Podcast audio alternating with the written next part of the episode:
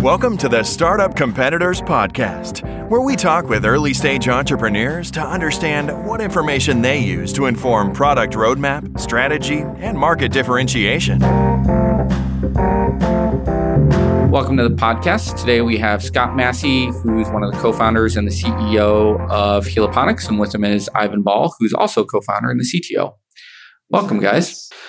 So why don't we start? One of you give me the elevator pitch for Heliponics. Uh, Heliponics provides consumers with the GrowPod. The GrowPod is an automated hydroponic appliance that allows you to grow fresh food in your home, and our business model could be described as Keurig for food, where we install the IoT-enabled device once and a recurring subscription of seed pods uh, going on a monthly fulfillment cycle after that. So we turn everyday people into farmers, regardless of their prior knowledge of agriculture, time available, or even space inside their home. I love Keurig for food. So, what kinds of things am I growing? Like, I'm clearly not growing potatoes, right? Right, right. So, tubers, anything that grows under the ground like that, carrots, peanuts, require a lot of extra root space. And you have a pretty slow growth rate with those varieties that don't really work well with hydroponics. What we focus on are high value, high term crops. So culinary herbs, basil, cilantro, mint, leafy green vegetables, romaine lettuce, uh, spinach, uh, cabbage, kale, things like that, that you have a high food safety concern, have the highest likelihood of E. coli, salmonella outbreaks, and also perish very, very quickly. So these are the things that people really gravitate towards our branch because the freshness is unmatched with what they can get at the grocery store. So the taste is overall superior. Yeah, and some of the other things we started growing, jalapeno peppers. We've successfully grown uh, marigold flowers as well, and some small hybrid varieties of cherry tomatoes. Awesome. Okay. How big is a pod? Give me an idea. Like how much, where is this thing sitting in? Is it in my kitchen? Is it like what, like what does this look like? So the machine itself is the size of a dishwasher, identically uh, about 24 inches by 24 inches, about 34.5 inches tall. It fits under the counter. It's a very aesthetically appealing appliance that will blend in seamlessly with the other appliances you have with a beautiful stainless steel front. The physical pods, which are kind of the K cup uh, similarity, has about a one inch diameter maximum, and it's about two inches in height. Those are the little pods that actually plug into the machine, and the user is able to grow consistently. One pod gives you one plant. Got it. How hard is this what's involved in install like is this something i could install on my own if i just took out a couple of cabinets and wanted to put it in there or? You don't even have to take the cabinets out. Uh, we have a unique design with multiple utility patents on it that gives us a pretty unfair advantage as having the lowest energy consumption of any system on the market. And that's typically the biggest drawback for this industry because if you're spending more money on the power bill than you'd otherwise spend at the grocery store we're not solving any problems for you we're just giving you a more expensive grocery bill overall so this system could go to any standard standard 110 volt outlet in your home. We have people putting it in attics, garages, basements, and even in their kitchen. They want to have it front and center for the company they have over. And it can be plumbed in. Uh, it does use about eight gallons of water per month. So we recommend using a quarter inch water line, just like your refrigerator. But yeah. if you don't want to do that, that's fine. It has a standalone option and you'll just get remote notifications pushed to your cell phone of when you need to manually add water. Love it. That's awesome current status of the company? How many of these do you have?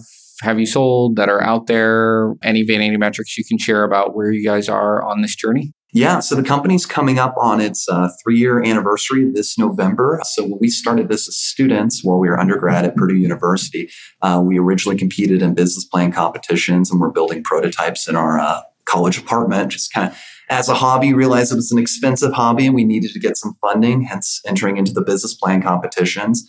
Early 2018 is when we started selling our first beta models to early adopters as paying customers. Uh, so we produced 20 of those units. About 15 customers purchased the Grow Pods, and we have 12 active subscribers today. So these were people who simply responded to the press releases that we had of the system and wanted to buy it once it was available. Now that we've secured some recent investment funding, we're actually now producing our full production model with a dedicated manufacturer. We're expecting to have over 100 users by the end of this year. What is, and I think you said this before and I either missed it or forgot. What's involved in the subscription? That's me just getting the K cups, the pods on a regular basis? Yeah, so it's actually the fertilizers and nutrient packages, which are pre measured for you to simply put into the system whenever you get a notification telling you when to do so, and the physical pods themselves. The pods are currently a polypropylene plastic cup. Uh, imagine a little tiny K cup with little holes all the way around it to allow uh, water in and root growth out. Inside of that pod, we use a growing media called rock wool. It's essentially calcium, which is spun at a really high temperature, kind of like cotton candy, but gives you a very nice porous medium that gives you great aeration and root growth. And then we're very particular about finding non GMO, organically certified seed suppliers, which are impregnated in. So for you, the hardest thing you got to decide is what you're going to grow first. The pods come in a box once a month, and you plug in place and you forget. How many times have you given this pitch?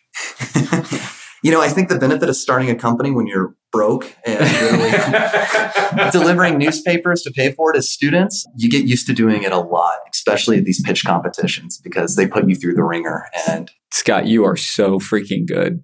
Like, you, like just taking something and making it as accessible as you're making it. Even the simple things of like it's calcium spun at a high temperature, and it's kind of like cotton candy. Like that makes it super accessible for somebody who's who doesn't necessarily know what you know, right? Like it's, it's fantastic. So unpack that founding story a little bit more. Like why, like why, why this start startup? Like how do two college students decide I need to grow fresher lettuce in my kitchen? Yeah, so I originally had no experience in agriculture. Um, I originally worked in the oil and natural gas industry as a mechanical engineer. So all fluid control systems that brought liquids from point A to point B. And then my junior year at Purdue, I saw a job opening looking for a student who was a mechanical engineer familiar with fluid mechanics to work on a NASA funded hydroponic research study. And I was really lucky to get the introduction to the study, the whole technology of hydroponics, and more importantly, meet my co-founder, who was originally my coworker, Ivan Ball. Yeah, and we actually grew up near the same area, but never met until our uh, senior year junior junior year on that uh, NASA research study. But for me, growing up, I've always been around agriculture. So I'm from a small town, uh, rural area, and uh, my first job was uh, picking melons in a field. Moved over to Pioneer where uh, we detasseled corn, and then from there, it's just I started actually working when I graduated at Grain Processing Corporation. So I've always been around the ag industry, and it's it's been a pretty exciting road. But the NASA research study, studies really what just opened our eyes to the industry. What we were specifically doing was building an airtight growth chamber that used hydroponics and had sensors monitoring the amount of CO2, carbon dioxide going into the chamber and oxygen leaving the chamber. And we had an addressable LED array that allowed us to change the colors and ratio of colors shining on the plants. And in real time, we can actually see how these different LED spectrums would affect growth rates. Uh, that research is actually was used to steer the design for the current LED array, which is growing about 12 heads of lettuce at this moment on the International Space Station. And for us, it seemed like a no brainer. Uh, hydroponics uses 95% less water than conventional agriculture. If it's in a controlled environment, you don't have to worry about the climate, no pesticides. It's all fresh and there. And one of the best benefits is you have triple the growth rates. And the best comparison I can make is when you put a plant in the field, it's fingering its roots around, it's looking for nutrients in the soil, and it's exerting a lot of energy to do so. All the while, it's constantly battling pest and disease outbreaks and different climate conditions. So you have losses. We take away all of that variability and give you a consistent environment that's exactly what the plants need. So if I had to make a comparison, it's like going from a hunter gatherer lifestyle to being an all you can eat buffet where the nutrients are just being spoon fed right to you. And that's where the idea kind of sunk in our mind. You hear this great technology, it eliminates our dependency on climate for farming. And how is it being applied today? To massive stationary warehouses, kind of like the building we're in now. And to me, that seems so counterproductive because the inherent benefit is it's a mobile technology. It, it democratizes agriculture. And that's when the Keurig for food idea really kind of started to cook in our mind. Another analogy I love to make is the ice industry evolution. Ice has always been dependent on climate. You got it once a year when it yeah, was yeah. cold enough for it to freeze. But the breakthrough in the industry was refrigeration. You could now have these massive ice factories in the early 1900s, and they would deliver you a block of ice, a perishable good that you had to buy on a regular basis. How do you get your ice now? I just go to my refrigerator. Yeah, you have your own personal ice factory. And when you look at all the reasons why that industry ultimately decentralized itself, it's almost impossible to find an exception as to why agriculture for the crops we're growing are not going to follow that same suit. Now, cereal crops, corn, wheat, soybeans, that's going to stay outside for many, many decades to come. But for leafy greens, culinary herbs, you're going to see a shift happen where the majority of these crops will be grown indoors in the next few generations. Hmm. What's the difference between the kind of the current model that's out there today and the full production model?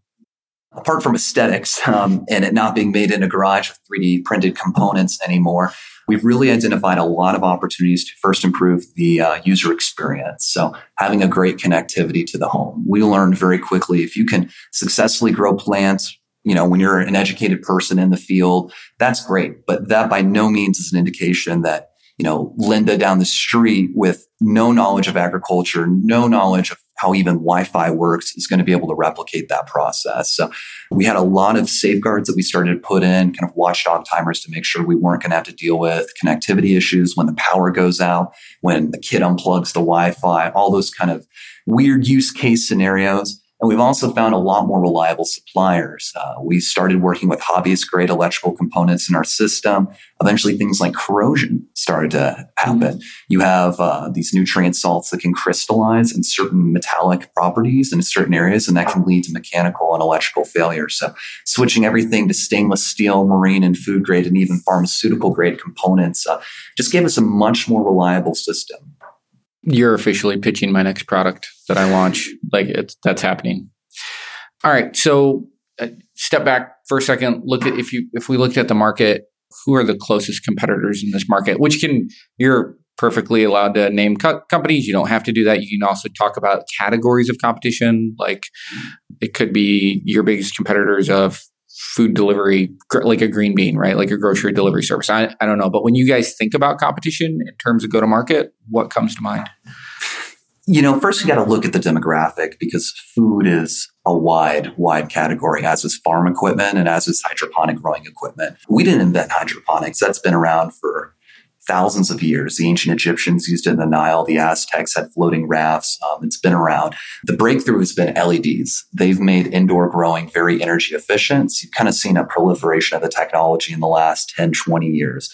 What makes us unique is that we're the first system I would say that's genuinely useful.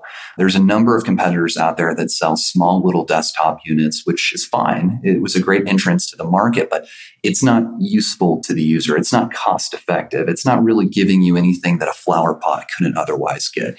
We went with a pretty tech heavy route, but you constantly deal with that dilemma. Everyone says make it simple. Is your product simple or is the user experience simple? We prefer to have a simple user experience. And what we've done is automated the process that you're not going to have any more than about 10 minutes of maintenance on a weekly basis. And that includes you harvesting and planting your pods from the system. As far as the competitors, there's three main limitations. It's yields, the systems that do exist don't grow much food to really make it a viable source of food for you consistently. Their energy and efficiency. So they're so hungry on the power bill that it's not saving you money or even a cost effective way to have food. And food safety a lot of these systems have absolutely no way of keeping the system clean. There's no protocol of reminding the user that you need to sanitize the system or having some sort of dishwashable element. So we'll be one of the first UL approved systems in the not too distant future, which gives us a pretty unfair advantage overall. Yeah, that's awesome.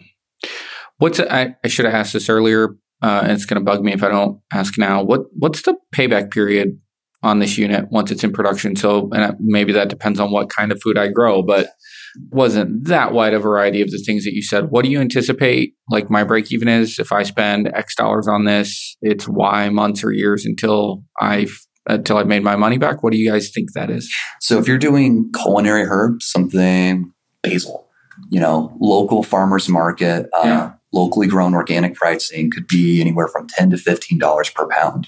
We have a system that can grow 200 pounds of produce annually. So that right there has an ROI of well within a year. And that includes your subscription, the hardware cost, and the energy consumption all in. Now, we have people growing a variety of different crops, some of which are just leafy greens like romaine lettuce, one of the cheapest things you can buy at the grocery store. But the people who are subscribing to that are young and expecting mothers, people who are hypersensitive of what they're giving their kids. And what we're finding is that once the kids are a part of the process, they see the produce grow, they put the pot in and they take a plant out, they develop a connection to the food that you don't get at the grocery store because you don't know who packed it and you don't even know how many people touched it before you. And that's kind of a scary thought. And that peace of mind kind of reinforced with better tasting food that the kids are more inclined to eat is to be honest with you, an instantaneous payback. I mean, you spend what, $50, 100 bucks at a nice candlelit dinner somewhere at a restaurant. You do that because you want the experience and you want that high quality food. So there's kind of a, a human element, I would say, that goes deeper than just the ROI of the metrics of what you're paying and not paying. Because once you're talking about health, I mean, that's an investment no one's going to take lightly. Nice. Awesome. Good answer. This episode is brought to you by Full Stack PEO. Most founders start companies because they figured out a better way to solve a problem or serve a need, not because they love tracking payroll, filling out compliance forms, and explaining employee benefits packages. And yet, all that stuff still has to be done. That's why there's Full Stack PEO. Full Stack PEO specializes in turnkey HR for emerging companies, not just those core services, but advice and expertise that help founders maximize employee potential. Curious? Find out more at fullstackpeo.com. Back to competition. So, when you play out this market three years from now uh, or five years from now, what do you, what do you to anticipate this market looks like?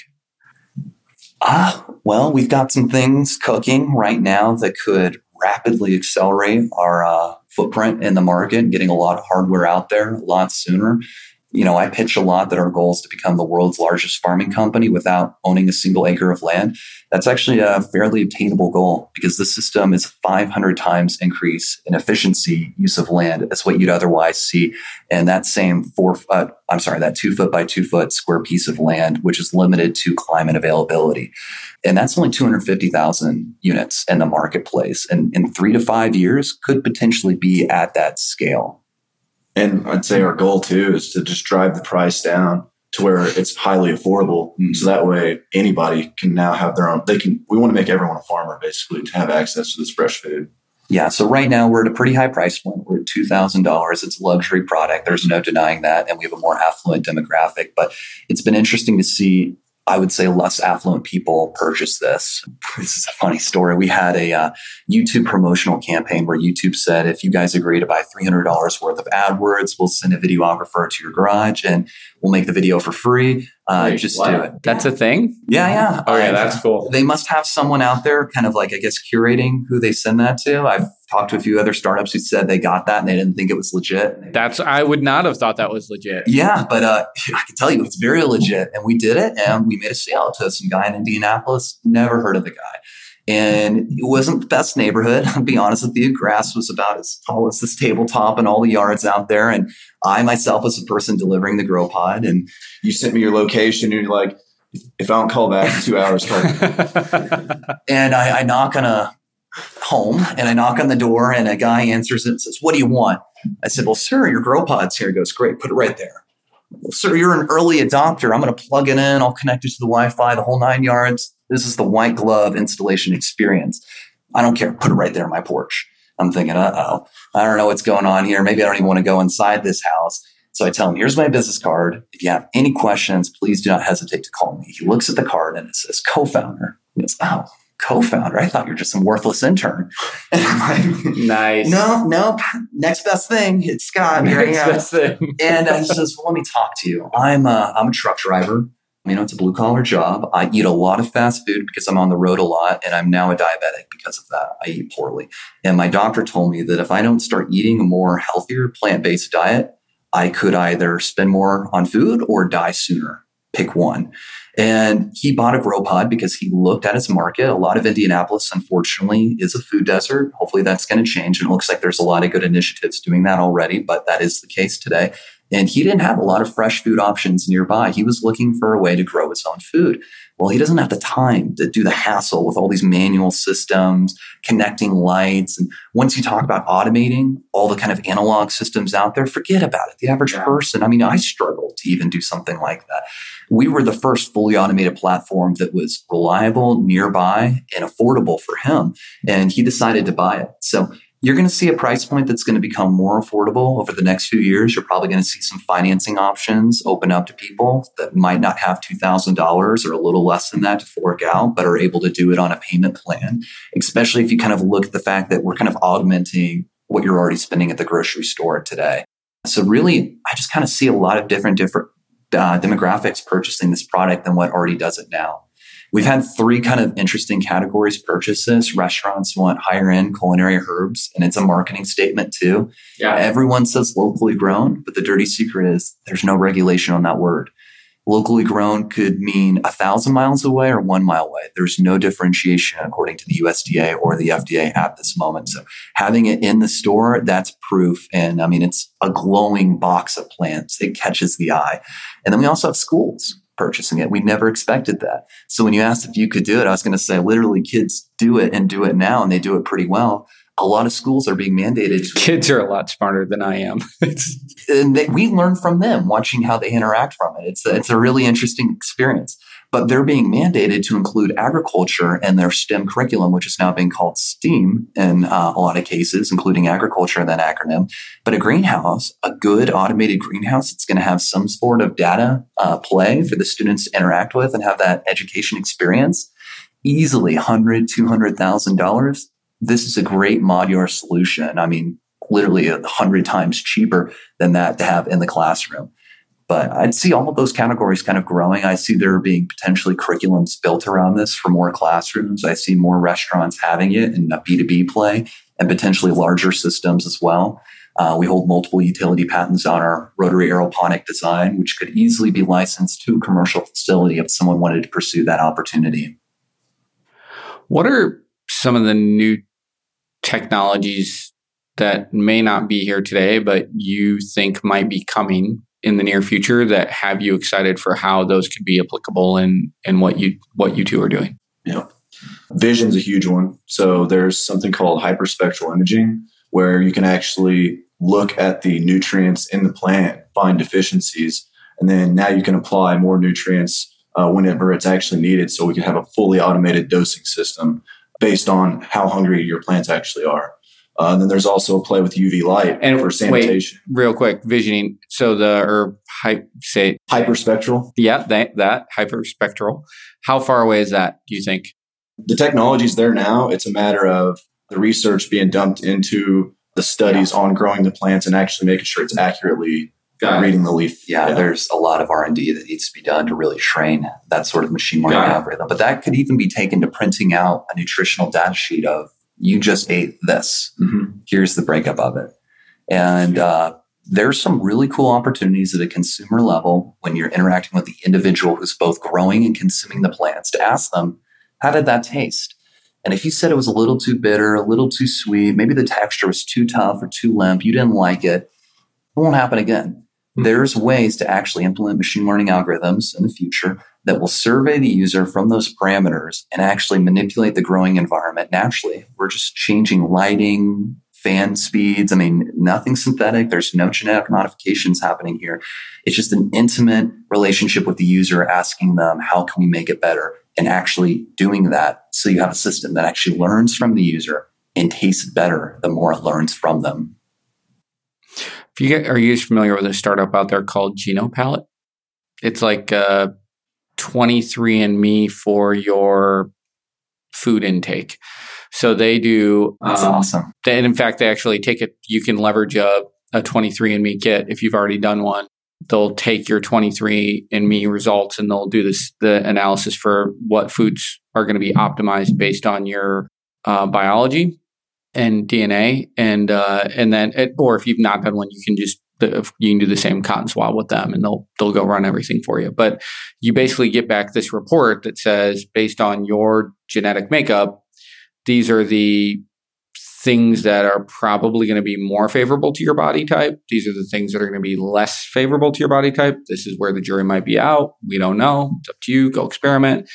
But it, it really does a super interesting breakdown of like, so for me, because I did, I'm not going to see this pitch and not go buy a report, right? That's I'm I, I'm that guy. So I go buy the report, and it's like you need more vitamin C than most people. So look for these types of foods, and it gives you this whole readout of based on so it does one thing it does is like these are the nutrients that you need, and then it tells you where to find them, and then it tells you how, and you know like and basically then of course it can all build towards food plans and stuff like that. What would be super interesting with what you guys are talking about, right, is like you could you could literally start to tie into like based on your genetic code, these are the pods that should be coming, and here's how you could potentially even optimize the plant that's in there based on nutrient dosing and things like that to get specific characteristics. Super interesting. And that startup still pretty early, but they've got they've got some pretty good traction. I should have them on the podcast. The science behind what they've done and how they got there is phenomenal. Like just really blew me away. So anyway, so that like as you're talking about that, I'm thinking like, whoa, so you could like really customize. It's a data driven industry. Yeah. A lot of people are familiar with Amazon acquiring Whole Foods. I mean, that's pretty well known at this point. Yeah. But what's a little lesser known is that Amazon and SoftBank put $200 million, and I think there's been some more follow up funding, could be wrong, into a vertical farm in the West Coast called Plenty. There's a connection between the two. Amazon wants to consolidate the entire agricultural process from production to distribution to consumption to the user. Uh, this industry is moving a lot faster, and I think a lot of people realize. Wow. Yeah, I didn't realize that. That's amazing. All right, I cut you off, Ivan. Uh, you were going to talk about UV next, I think. Yeah, so there's uh, some more lighting plays um, that we could utilize. So UV light, it actually sanitizes. Um, so there's kind of a play for sanitizing our water as it runs, so that way we can get rid of any pathogens or bacteria that may develop over time. So things like that as well. Awesome. Any other kind of emerging technologies outside of? Um, we didn't mention the uh, uh, multi-spectrum can change the spectrum of light. So that will actually, what he was talking about, manipulating the taste and the color and the texture of plants. Uh, you can do all that just by adjusting the the red, the blue, and the green in the spectrum of light. Uh, so there's actually a lot of research being done into that right now. Yeah, from Philips to Osram, you're seeing a lot of huge LED manufacturers, and a lot of this growth is international. If you look at Israel, uh, they're one of the best hydroponic countries in the world. You know, conflict region, uh, so the likelihood of food imports being blocked is very high. And uh, a region of the world where water is at a premium as well. Exactly. Yeah. Exactly. So those two factors are huge. The UAE, you have people, some of the most wealthy people in the world, and they want the best tasting food in the world. So there's a lot of vertical farm action happening there. And Asia might be the biggest of all. You're talking about the most urban dense areas in the world and some of the largest mistrust towards produce that's being sold because a lot of times the regulation of food safety just it's not cutting it in some of these areas. People aren't looking for you know reactive solutions of recalls finding out throw away your produce it could be contaminated. They want proactive solutions that are going to eliminate the likelihood or minimize it if possible. It's making you hungry isn't it, it well i'm always hungry.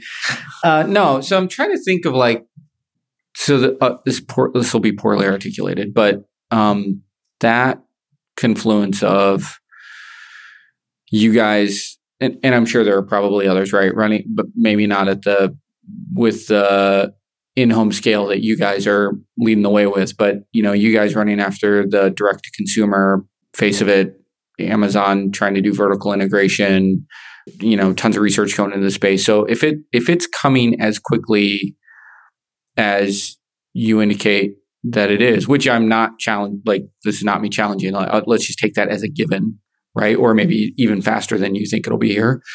What does that mean for you in terms of how you think about a go-to-market strategy?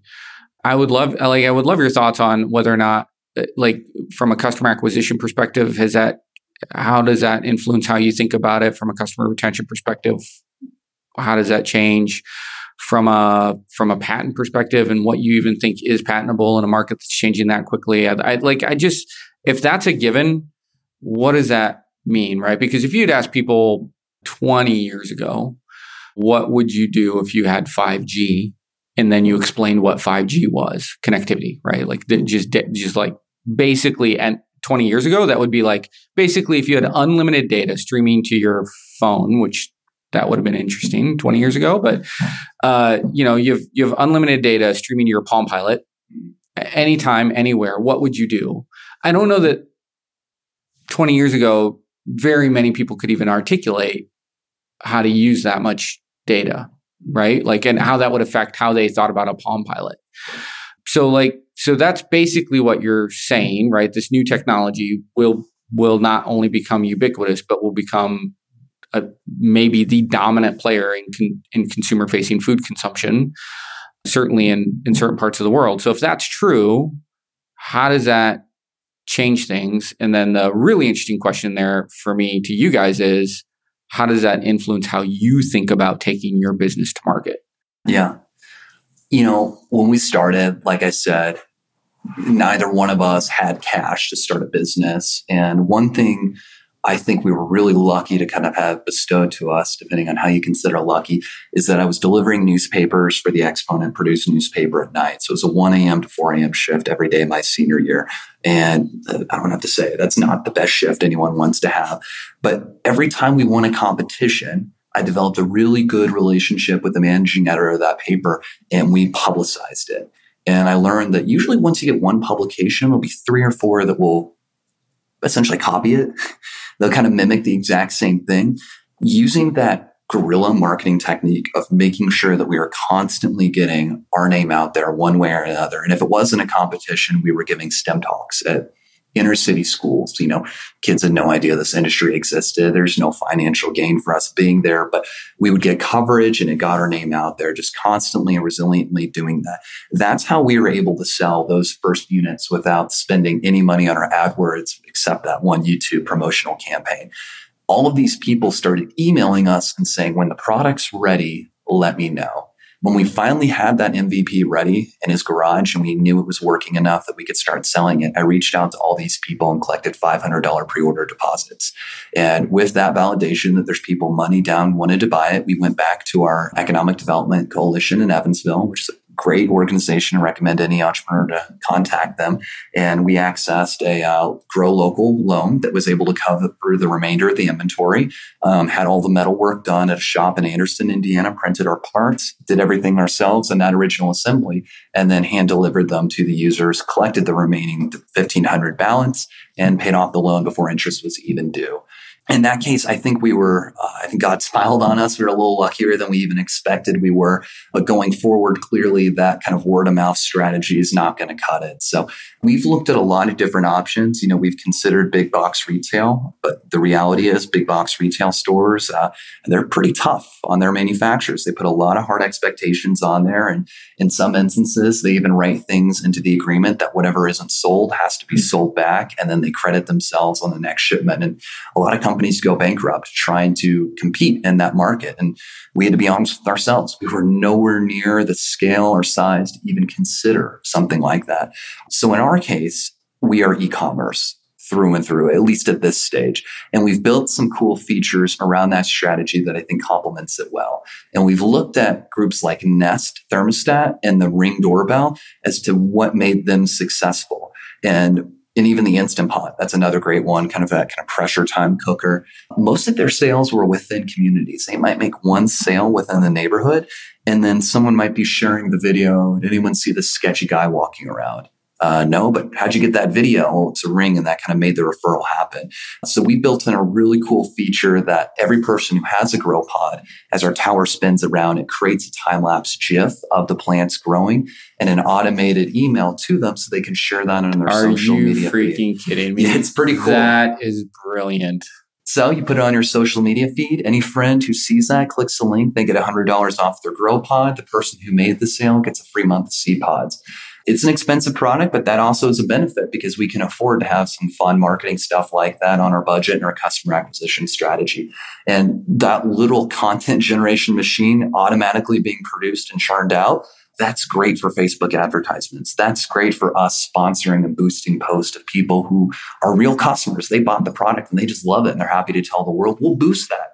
That's a better selling point than anything mm-hmm. he and I can say than any social media influencer can do because those are real people. Yep. And now, I mean, that's basically going to be free marketing for us. And now we're turning every grow pod owner into a sales army. So they can just click the link. Now they get, they can even eat for free if they can. Yeah, literally, yeah. Just keep yeah. shipping them uh, seed pods and get more customers. Have you guys talked to new home builders? We have, I mean, just kind of anecdotally, nothing really serious. Um, we've noticed that it's probably a better option for us to kind of go with the targeted words, get people who are kind of already identifying themselves as the organic consumer, than getting so many physical units out there that may or may not sell something just because we're small. We don't have the ability to produce, you know, 100 units and not sell them. Those 100 units have to be sold. Got it. In the future, sure. I think that would absolutely happen. Uh, there's been some new like IoT focused apartment buildings going up where we've talked to developers and they said we would love to have this in the model showroom and we would love to have it there, but uh, we're not at that stage of growth yet. All right. If people are interested in finding your product, where do they do that? They could either look at us on social media. We are GrowPod Official. That's G R O P O D O F F I C I A L. And it's also on our website at growpod.io, G R O P O D.io, where they can put a $500 deposit down for the next generation of full production units coming out fourth quarter of this year. And after that, it's uh, continued sales scaling after that. Always be closing. I love it. All right, Scott, Ivan, you guys are awesome. Thank you so much for coming on the show. Thank you. And uh, we actually have a grow pod in the car in the parking lot, so if you want to check it out. Are you this. serious? Yeah, yeah. Okay, it's growing right now. Yeah, we're doing that right now. All right, awesome. Thanks, guys.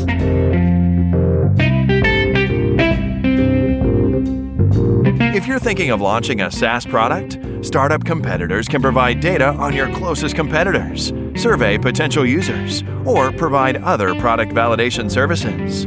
Learn more at startupcompetitors.com.